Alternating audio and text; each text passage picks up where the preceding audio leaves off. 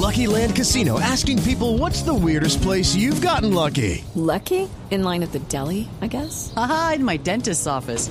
More than once, actually. Do I have to say? Yes, you do. In the car before my kids' PTA meeting. Really? Yes. Excuse me, what's the weirdest place you've gotten lucky? I never win and tell. Well, there you have it. You can get lucky anywhere playing at LuckyLandSlots.com. Play for free right now. Are you feeling lucky? No purchase necessary. Void where prohibited by law. 18 plus. Terms and conditions apply. See website for details. Senador Roy Barreras, muy buenos días. Para usted, al equipo de Blue, a todos sus oyentes en toda Colombia. Senador, ¿para dónde va usted? Bueno, esa es una eh, pregunta que para mí resulta clara a pesar de que es una situación difícil. El partido de la U ha sido el partido de la paz, ha construido la posibilidad de parar esta guerra, ha ayudado a salvar vidas. A mí no se me puede olvidar que el fundador de este partido es premio Nobel de Paz, no de química ni de economía. Y por tanto tenemos una gran responsabilidad con ese legado de la paz. Cuando la gente que nos acompañó en la Fuerza de la Paz no votó por Duque ni por Petro ayer, pues lo hizo porque pensaba en otras alternativas que le dieran a Colombia la garantía de una paz estable. Ya no hay. Le pregunto, le pregunto a usted, senador Barreras, ¿usted hoy está más cerca de regresar al uribismo o de irse hacia el petrismo? Mire, la decisión facilista, Néstor, que yo espero no ocurra es la de sumarse a las corrientes ganadoras. Pero esos triunfos fáciles son triunfos ajenos. Los únicos triunfos que valen la pena son aquellos de los que uno se siente orgulloso. Hoy en la voz de los dos candidatos triunfadores, Duque y Petro, está la responsabilidad de hablarle a los otros millones que no votaron por ellos. Diez millones de colombianos no votaron por Duque, por ejemplo. Y no lo hicieron porque no tienen claridad sobre el futuro de la paz. Los votos de Petro, de Fajardo, de la calle son claramente votos del sí, votos de la paz. Y los que no votaron millones por Petro, pues tienen grandes temores frente a la estabilidad económica de la nación y la seguridad jurídica de las instituciones. Pero no me está diciendo, doctor Roy, pues con todo el respeto, no me está diciendo nada nuevo. Dígame para dónde va, solo eso, no sabe todavía. Mañana hay una reunión del partido de la U en bancada y quiero ser respetuoso de esa reunión. Pero también usted sabe una cosa clara. Los partidos como estructuras hoy son irrelevantes, es la verdad absoluta. Algo bonito que ocurrió ayer es que los ciudadanos votaron con absoluta libertad. Esos casi casgos, gamonalazgos, esas ataduras no funcionan. Aquí hay un voto de opinión, unas corrientes de opinión. Para la decisión presidencial importa poco o nada lo que digan los partidos. Lo que importa son esas dos corrientes. Una corriente muy fuerte que privilegia la paz estable y duradera y otra corriente muy fuerte que piensa que esa paz puede ser reversada y que podemos volver al pasado. Y esos miedos solo los pueden despejar los candidatos. Y seguramente en las próximas horas, máximo días, dos días o tres, la gente tomará decisiones con base en eso. Hay una posición cómoda, que es la de no hacer nada. Y de todas maneras, el próximo Congreso para el Equilibrio de Poderes requiere voces independientes y críticas que no se dejen llevar por los cantos de sirena del oportunismo. El partido de la U tiene una dificultad adicional o una condición que usted conoce. Ha sido partido de gobierno desde que nació. Nunca ha ensayado la oposición, nunca ha ensayado la independencia y me parece que tiene que contemplar la posibilidad de pensar más en el futuro y la paz de Colombia que en la comodidad de una decisión facilista. Senador Barreras, gracias por acompañarnos. Gracias, Néstor. Senador Efraín Cepeda, del Partido Conservador. Doctor Efraín, buenos días. Muy buenos días, Néstor.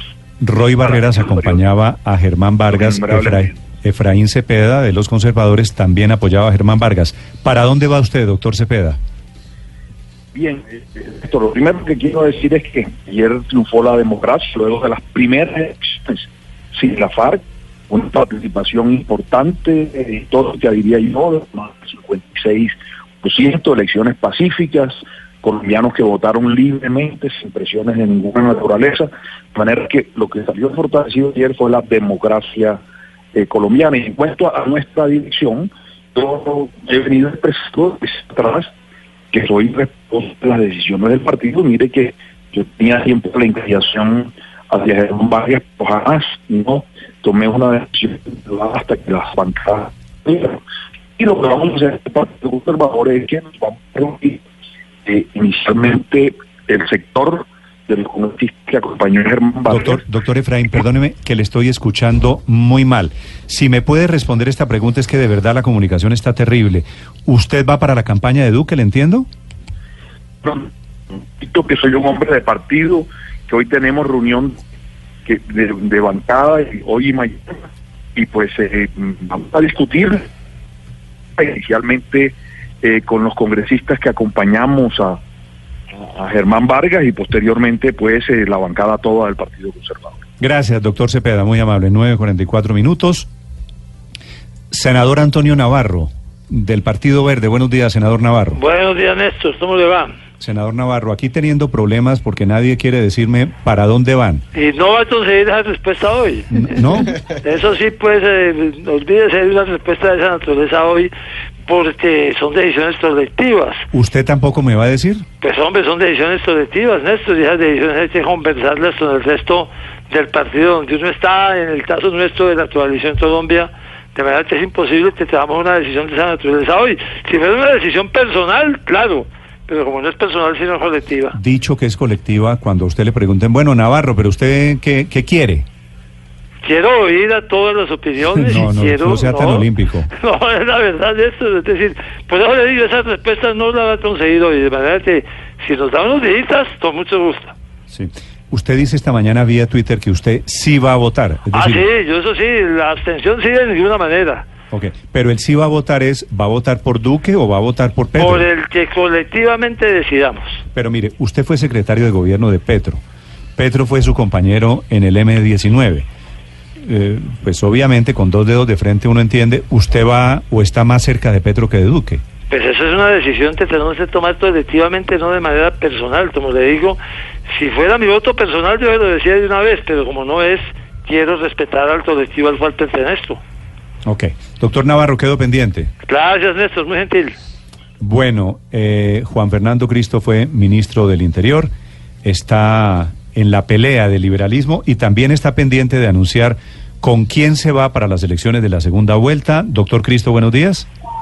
Eh, Néstor, buenos días, un saludo muy especial a usted, a los compañeros y a todos los oyentes. Doctor Cristo, ¿cuál candidato le atrae más, Gustavo Petro o Iván Duque? Miren esto, nosotros hemos consolidado un bloque al interior del Partido Liberal, no solamente de, de senadores y representantes de las organizaciones de juventudes del partido que acompañaron con mucho entusiasmo a Humberto de la Calle, de líderes de organizaciones de víctimas, de exministros, de pensadores del partido, que tenemos hoy varias reuniones en el transcurso del día para escuchar la opinión de cada uno, para escuchar los dirigentes regionales, para escuchar sus posiciones. Hemos venido hablando ya desde hace varias semanas cuando se veía venir el, el desastre lamentable de, esta elección por cuenta de las decisiones equivocadas de- del jefe del partido y esperamos, Néstor, en el transcurso de estos dos o tres días eh, llegar a una decisión final colectiva que la tomaremos independientemente de la posición que tenga el director del partido frente a la segunda vuelta presidencial. Pero esta última parte de su respuesta quiere decir, a donde vaya Gaviria nosotros iremos al lado contrario? No, Néstor. Quiere decir que iremos a donde se defiendan unos principios liberales, una unas banderas que ha, que ha planteado el partido. Eh, queremos escuchar además a los candidatos ya en segunda vuelta. Usted sabe que los candidatos tienen que ampliar su base, ojalá moderar sus discursos de polarización tanto de la derecha como de la izquierda eh, y eh, tomar una decisión independientemente de lo que decía Gaviria, si coincide o no con Gaviria, eh, nos tiene sin cuidado, pero la tomaremos de manera independiente. ¿Y esa decisión pasa por una reunión con los candidatos, con Duque y Petro? Eh, pues eso es lo que tendremos que resolver el día de hoy, Néstor, en el transcurso de, la mañana y la tarde, si, si la gente, quienes vamos a participar en esta reunión, consideramos importante escuchar a los dos candidatos o simplemente evaluar los discursos y las propuestas de los candidatos durante estos días. Nos preocupan, obviamente acompañamos a Humberto de la Calle porque no nos convence ninguno de los dos candidatos, pero entendemos que tenemos que tomar una decisión, tenemos observaciones y reparos a planteamientos que ha hecho Iván Duque, especialmente frente al tema de la paz, también actitudes y planteamientos de Gustavo Petro. No es una decisión fácil, lamentablemente César Gaviria le privó al país la posibilidad de construir una tercería entre Sergio Fajardo y Humberto de la Calle cuando se atravesó como mula muerta al acuerdo que ustedes recordará se abrió paso con el café que se tomaron los dos candidatos. Eso hubiera sido una gran oportunidad, no, no para el liberalismo, para Colombia entera, nos ha llevado a esta situación que obviamente tenemos que resolver y tomar decisiones.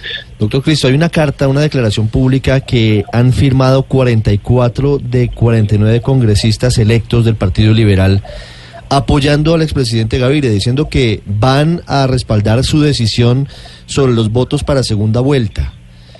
¿Cuántos eh, congresistas están con usted en el sentido de prácticamente decir que no apoyan o no acompañan lo que decida Gaviria? Yo no conozco esa carta, no creo que haya ese número de parlamentarios, pero le voy a decir con toda franqueza, eh, nosotros no estamos en la discusión mecánica de, de cuántos parlamentarios tiene cada tendencia, ni estamos en una discusión que creo que nada le interesa a los colombianos si el presidente Gaviria se tiene que ir o se tiene que quedar allá él con su responsabilidad y con sus reflexiones ¿ah? mm. sobre eh, la catástrofe a la que ha conducido al Partido Liberal. Una de las consecuencias es precisamente pensar que los parlamentarios endosan votos cuando es la opinión libre la que elige en materia residencial. Yo creo que aquí lo importante es qué principios vamos a defender, qué coincidencias hay con los principios de cada candidato y nosotros tomamos eh, las decisiones y, tomaremos una decisión, un grupo importante, tanto de congresistas como de ministros, como de académicos liberales que hemos venido reflexionando en los últimos días, independientemente de lo que diga la dirección del partido y sin pretender que esto es una medición de fuerzas parlamentarias.